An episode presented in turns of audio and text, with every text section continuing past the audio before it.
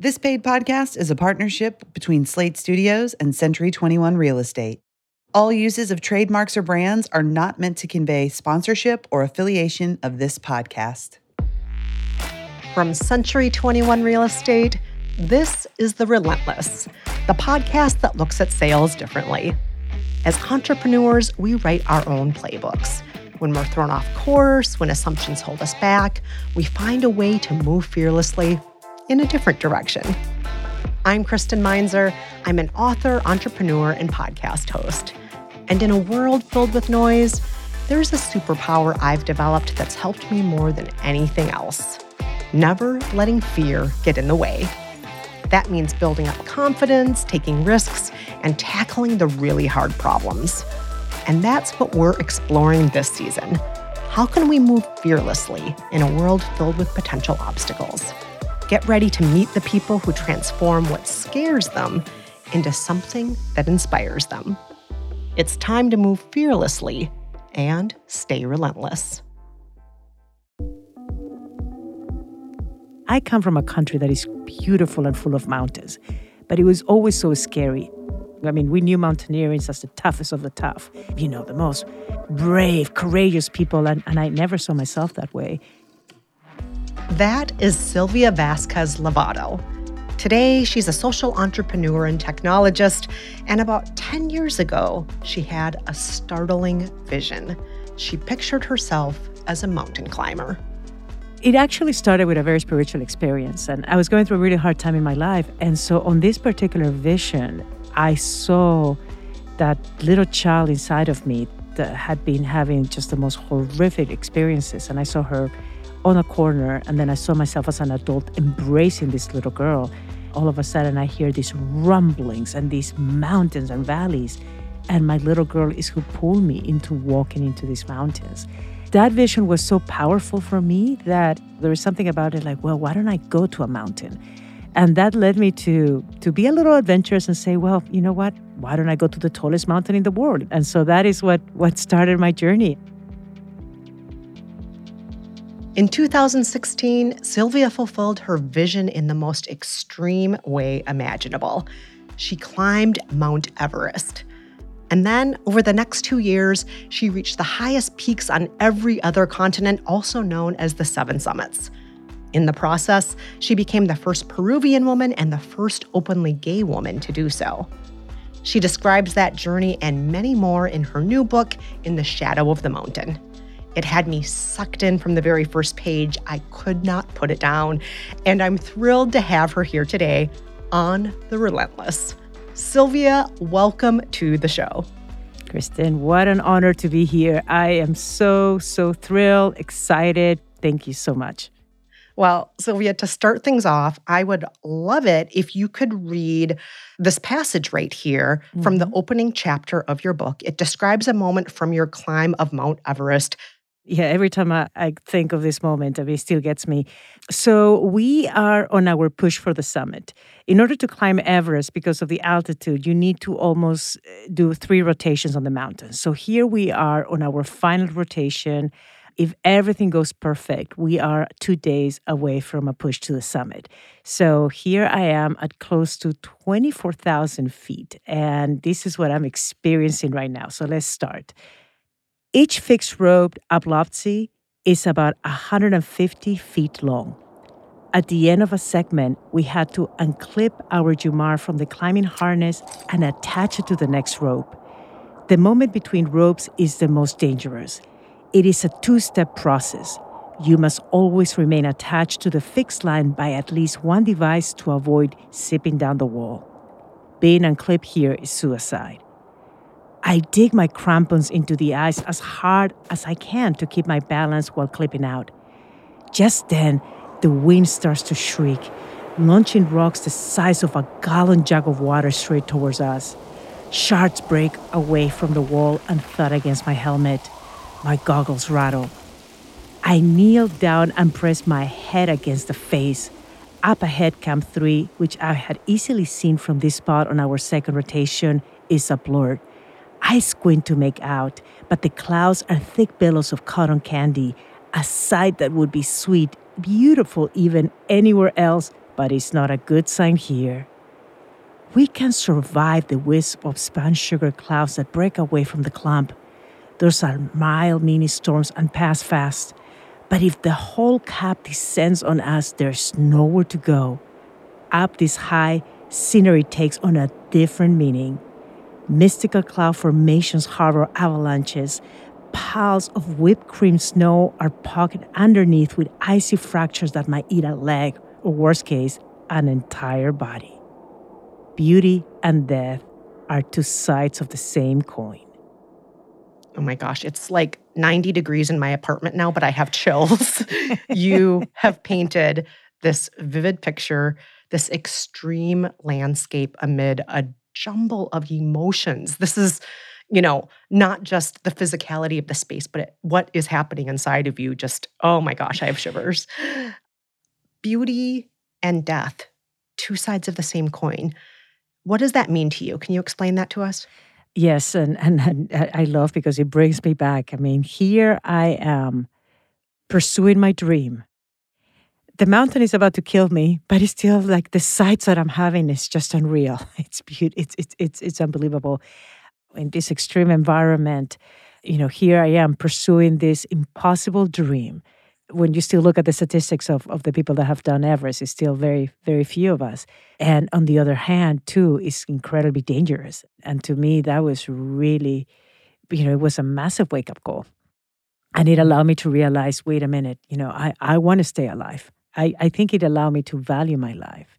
And in a way, when, when we are pursuing a dream that looks impossible, the setbacks can look scary. But we're humans. We're going to have a bad experience, but it's, it's not the time to give up. Let's talk about this some more. Yes. There's risk and there's vulnerability throughout your climbs. We're dealing with avalanches, potentially being unclipped. Uh, there's plenty to worry about as you climb Everest. Do you remember how you managed the fear in those moments? Because you don't hide the fact that you feel fear in your book. You admit to it. Yes, yes. And actually, every time I read, especially one of the mountain passages, I mean, I, I get a visceral reaction. It puts me back into it. Unfortunately, when you're in a mountain, you lose control. And there can be an avalanche, there can be an earthquake, there can be so many things that can happen, winds, especially storms that can happen unexpectedly. So you're at the mercy of the mountain. So for me, the way that I manage fear, I had to stay present. I mean, it's one of the most beautiful experiences to just stare at fear in front of you. And if you are able to just stay present, block thoughts, block block all the chatter, especially when you know your life is on the line. I've given this advice to many people. I mean, what I would do, especially when doing things that seem just scary and when things were out of our control changing, I would just count. Mm. I would just simply get get distracted and just stay present and count and just try to take it, trusting that I knew what I was doing. I was in an expedition. I was with other people. There was a way to communicate, but it was definitely just managing my, my own emotions. I mean, calming myself down. I've been able to learn through some of these crazy experiences is that the more agitated you get, the worse that it gets. But it's still, it's just, just, just staying present, just staying present. It's like, don't, don't go even like two minutes ahead. Just, just stay with the moment. Just embrace the moment, feel the moment. Yeah. And that wisdom is applicable, not just when you're on Everest, but in life, we can all benefit from being in that moment when we're scared rather yes. than ignoring it or pretending it's not there. But even when you're not on the mountain, you have moments of fear and you're staying present. Absolutely. I got to say, one thing I really love about your book is how you talk about opening yourself up to the mountain when you're on your climbs, how there are definitely those people out there, those adventurers who are saying, I'm here to conquer this. And that's not your mindset. How did you get your mind there where you're there in the moment with the mountain rather than trying to have ownership over it? Well, I have to tell you, I, I have, I think, allergies to the word conquering. It's uh, I I I was born and raised in Peru, and we were so used to that word, the conquerors. You know, mm-hmm. Conquering is control, and and so from the very beginning, and even what led me into climbing, just I it it was something more of an experience of surrendering and a lot of vulnerability. So even my very first exposure to to the Himalayas, they are so massive and you are so little that it put it in perspective as to like, really? I'm the one who's going to conquer this? I'm an ant. I mean, these mountains have been in existence for millions of years, and they still are going to be here even when I'm gone. And so for me, any opportunity of having an experience, of being in the mountain, of trying to get close to a summit, I feel is just a permission that the mountain is giving me this opportunity. So I treat it as a temple. Your life story unfolds in such a powerful way. We get to see a different side of you, not just as an explorer, but also as a Silicon Valley executive. We see you recognizing your childhood trauma, leaving Peru for the U S on a student visa. You ended up in Amish country in rural Pennsylvania. Can you talk more about some of these different sides of you? When I came to the U S, I, I had already finished high school.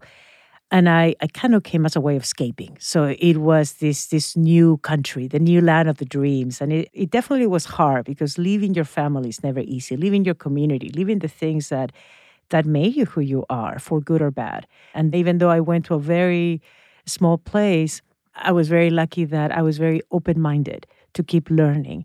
And it is amazing how all the dots ultimately connect. I mean, my experience in the heart of the Amish country helped me when my work mm-hmm. sent me to live in a very small town in Switzerland. So it, it's one of those things that I feel, you know, all these experiences in lives are almost like little dots for the big picture that ultimately comes out. But but that was one of my, my very first experiences as an immigrant. It was very, very much this opportunity of learning, of listening, of of just, you know, understanding what, what are the customs. As an immigrant, I didn't have a green card. I I knew I, I was on a visa, that I could always, you know, be kicked out. So so even then, I think I, I just took it up each opportunity. And I remember I was very committed to to my work. And so I remember like my first job as, as a waitress with my relatives in New York. And, and you know, I would be the happiest waitress. I, I was just really learning. It, it actually taught me the way of interacting with customers. And so it, it was something that every single role that I've ever had, I think my attitude to it is just be present, you know, give the best you can. I mean, just be happy. And and that's a way that I, I think I've I've taken the opportunities. And it paid off. From those waitressing days, you moved on and eventually became a titan of the tech world. In two thousand fifteen, a year before you climbed Everest, C net named you one of the most influential executives in Silicon Valley. You were the principal of enterprise technology and financial systems at PayPal. You had reached a professional summit in so many ways. But let's be honest, there have been a lot of obstacles in your climb to the top of mm-hmm. your professional ladder. Can we talk about some of those obstacles? Yes. I mean, being in the tech world is very well known. I mean, it's a very still male-dominated culture. Uh, as a Latina gay woman, you know, it's, I'm, I'm kind of a unicorn, if anything. I mean, one of the things that I found it, too, that was quite intimidating, how competitive it was.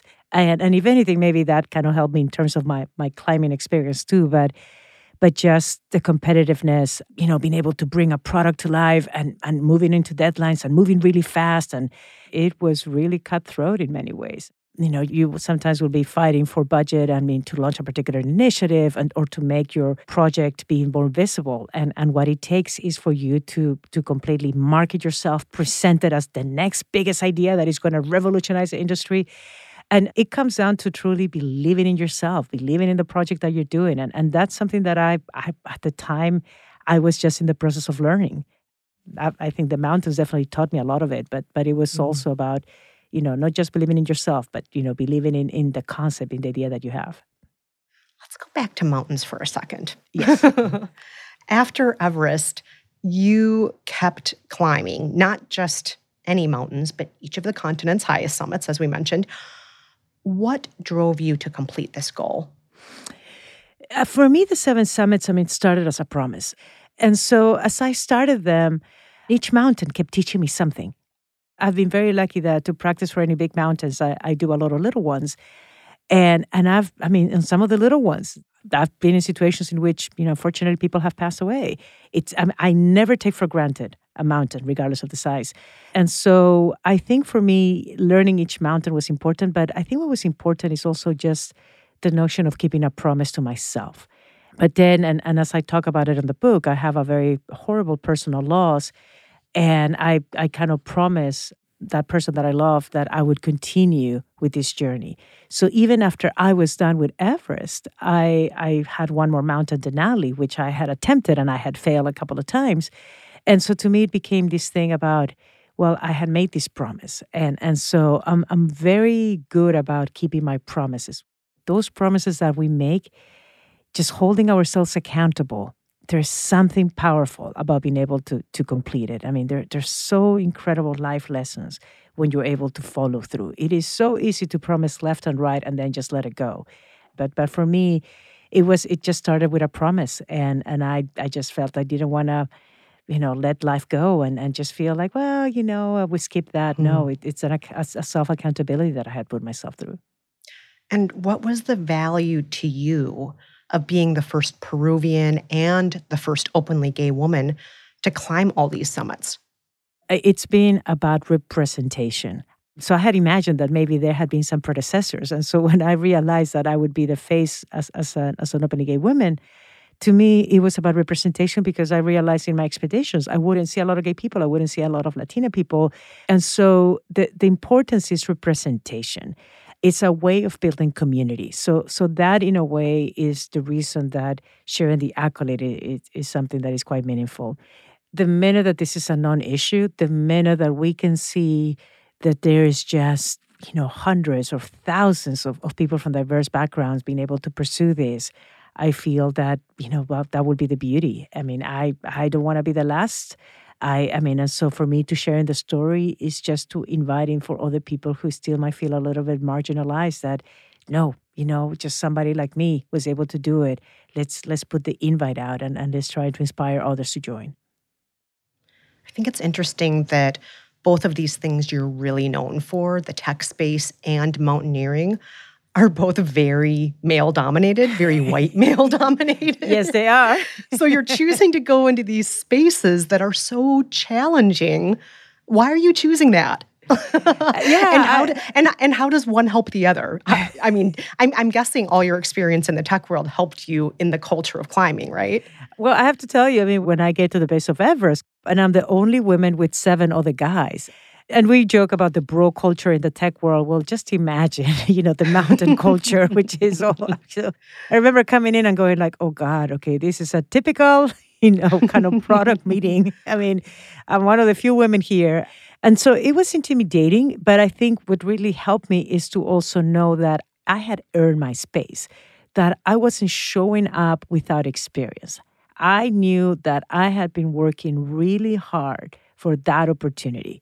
And that's one of the experiences that I loved about these journeys. I mean, at the end of the day, you're there on your own. You you have to be, I mean, nobody's going to push you up. You're going to have to to just rely on just your own body, on your own two little legs. And and that was one of the beautiful experiences. I mean, when I was so close to the summit, I, the sun was coming out. And I remember just having this unobstructed view of the world. And I just looked down on my little legs and I'm like, wow. I got myself here. And, and that was so powerful. It was a beautiful opportunity of self-appreciation. It would be amazing for all of us, and if, especially for all the listeners, to just remember that. You know, we can be so hard on ourselves, but, you know, sometimes take a moment and to realize how far we have come. Well, you actually do that. You do impart that message through your social entrepreneurship at this point. You started a nonprofit called Courageous Girls. Can you tell us uh, about its mission and its activities and how you impart that spirit that you're talking about uh, on those who are in your organization? Yes. I mean, it, it's been, an, and even the way that, that Courageous Girls came. When the idea came in in terms of, you know, working with survivors, I mean, it originally started with bringing them to the base of Everest. I remember with, with the concept, I'm like, okay, what if, you know, nature has healed me, has given me these incredible opportunities for growth? Can this work on other people? And it did. And and when I saw that, and when I saw how young women were able to just embrace their strength, embrace their, their own personas was something, okay, how we expanded. And so what Courageous Girls does, you know, we work with survivors of sexual violence and and especially we're focusing Nepal and Peru, but we bring them opportunities of of kind of becoming leaders by by just developing leadership in nature. And, and nature has been so healing. So what we're currently doing right now, we're running different programs. Uh, we just got a grant to work with one hundred thirty-five young women in Nepal and allowing them to just have this experience of of just getting to know just their own leadership through through just outdoor activities. You know, the minute that you're able to heal that part of self, which is something that I love that mountains and being in nature does, it allows you to to just be present. It allows you to almost become whole. And once you are able to to put that puzzle together, then it allows you to see, okay, what else do you want in life? And so we're trying to revolutionize a little bit of, of the idea of the trekking industry, which is still very male-oriented. And so piloting this incredible program in Nepal at a large scale, just to see how we can learn and have these young women start leading others is something that it is quite exciting. Now, a lot of our listeners are in the real estate space, which is an industry that requires its agents and brokers to be mentally prepared for highs and lows and unexpected shifts. And I'm wondering whether you're on the mountaintop or in Silicon Valley, what kind of mental preparation helps you and others out there with that kind of volatility, those highs, those lows, those ups, those downs? I mean, real estate is a, it's a secret passion of mine. I've I've been very fortunate to have been involved in three transactions in my life, and still I'm hoping to to get more involved. But it is interesting because I think, you know, for for real estate, it's truly another dream. You know, the idea of, of buying a home for people can be just so daunting. So I would say just being able to be communicative, you know, setting the expectations of of what they're going to go through. I mean, not not try to sugarcoat it. One, one of the things that I've learned from mountains, and I was always afraid in the tech world, is the idea of failure, is the idea mm-hmm. of, of just setbacks. And, you know, in, in the world of real estate, there's a lot of them, especially, you know, as a buyer, you might want to be able, like, this is the dream home that you find and you feel like, I want to get it. And then you you are not able to get it. And then it is frustrating. But, you know, definitely shoot for the moon. Even if you're not able to get through something, something else will open up. And that is something that I, I remember has helped me through a lot of my mountain experiences. I mean, that journey in which we are caught up in a horrible storm and I'm ready to quit. I'm ready to give up. I am. I feel my mortality. I feel I'm going to die and I'm ready to, like, close shop, turn around and being like, okay, I'm crazy to think that I could do this dream. And and I remember the advice that a fellow mountaineer had given me at the very start of the journey to say, Silvia, you're going to have a bad day. You're going to want to quit when that happens, and don't do it. You know, just trust. It's just a bad day. And and so that motto has driven me through this whole journey up to now. And so in terms of this experience, yeah, there's going to be a bad day. There's going to be a bad month. There's going to be a bad quarter, even a bad year. But the sun is still going to come out. You know, this storm almost killed me. And then within like an hour later, the gorgeous sun is out there like, woo, nothing happened. Like, hey, I'm here. And and so just how to apply that to to this everyday life. I, I think that would be one of one of the pieces that, you know, my biggest advice is, is just trust. And what are you excited about for the future? Ooh, I'm so grateful. There's so many exciting things.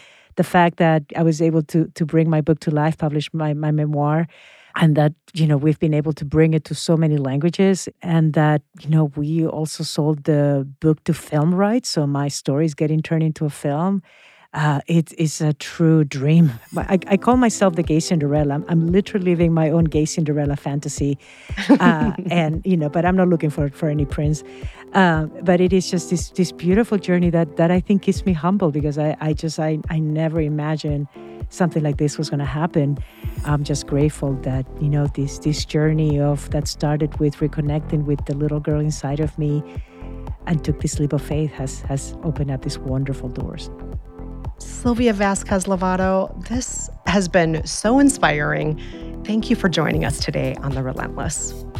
Thank you so much. Thank you to you, to Century twenty-one. Thank you so much for this opportunity. I am I'm honored. While the Midwest has very few steep hills, Adam Olberski has figured out a way to scale some very impressive peaks when it comes to sales. Adam is the owner and broker of Century twenty-one Curran and Olberski, an award-winning brokerage with four offices across the Detroit area. In just four years since he took the helm, his achievements have been astounding. A forty-nine percent increase in agents, the Per Person Productivity Award, the Top Commercial Company Award, and the team's agents regularly rank in the top twenty-one global lists for the brand. Adam, welcome to The Relentless. Thank you. I'm excited to be here with you. Now, earlier in this episode, we heard from a tech executive turned mountaineer. She has climbed the world's highest summits on every continent, and now she is a social entrepreneur. Do you have an outside passion, something that helps give you entrepreneurial drive or give you perspective on your entrepreneurial journey?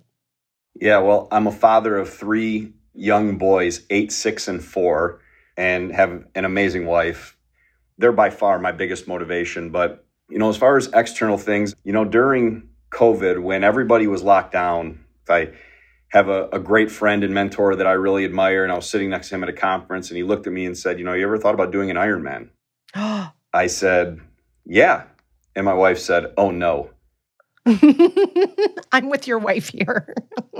so, so ten months later, my colleague and I, and actually we enlisted two other people, including Mike Miedler, the president of Century twenty-one, we took on the, you know, monotonous task and challenging task and fun task of training for Ironman Florida.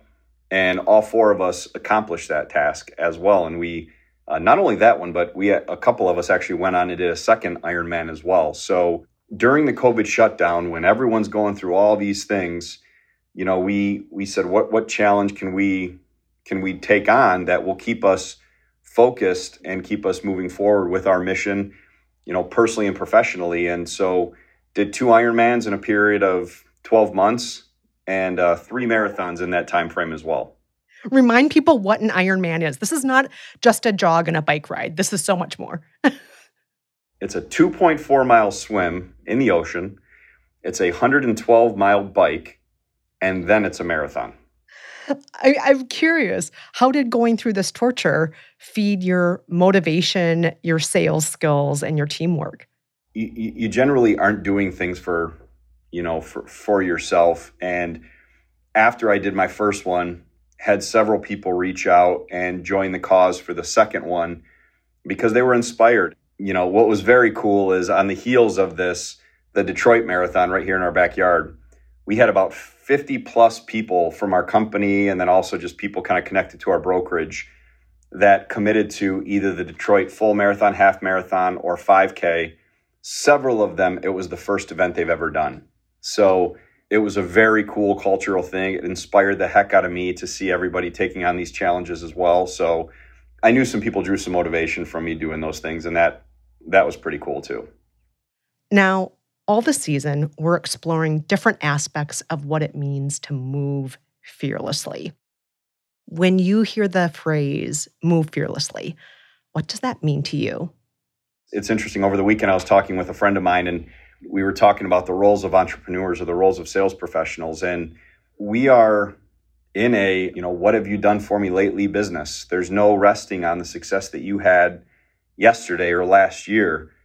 And, you know, there are people setting out every single day to take your listings, to take your clients.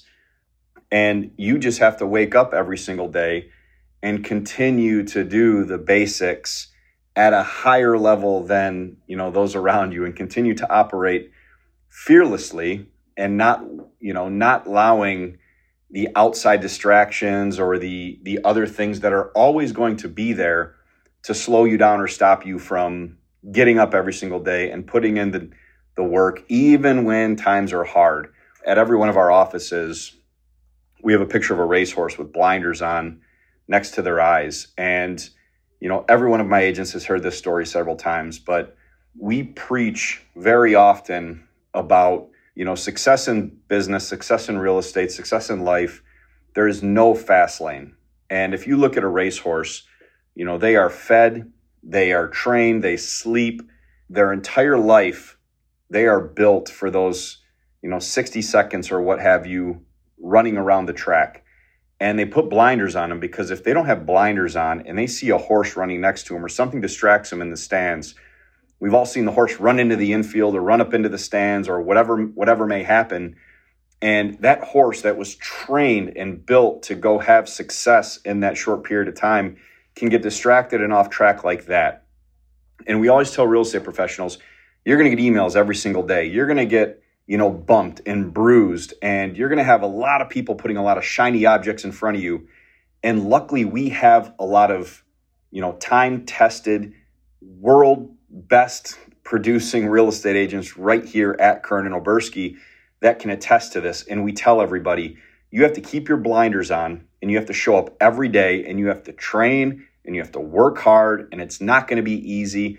But if you take those blinders off, it's easy to get off course, and it's easy to get distracted, and no good can come from that. Such great advice, Adam. And uh, clearly it's working. You're doing great. Adam, this has been such a delight. Thank you for joining us today on The Relentless. Thank you. The Relentless is produced by Slate Studios in partnership with Century twenty-one Real Estate. You can find out more about the guests you heard in today's show and discover more great material from our Century twenty-one partners at slate.com slash C21 Relentless. I'm Kristen Meinzer. Thanks so much for listening. All rights reserved. Nothing herein is intended to create an employment relationship. Century twenty-one Real Estate, L L C, fully supports the principles of the Fair Housing Act and the Equal Opportunity Act. Each office is independently owned and operated. This material may contain suggestions and best practices that you may use at your discretion.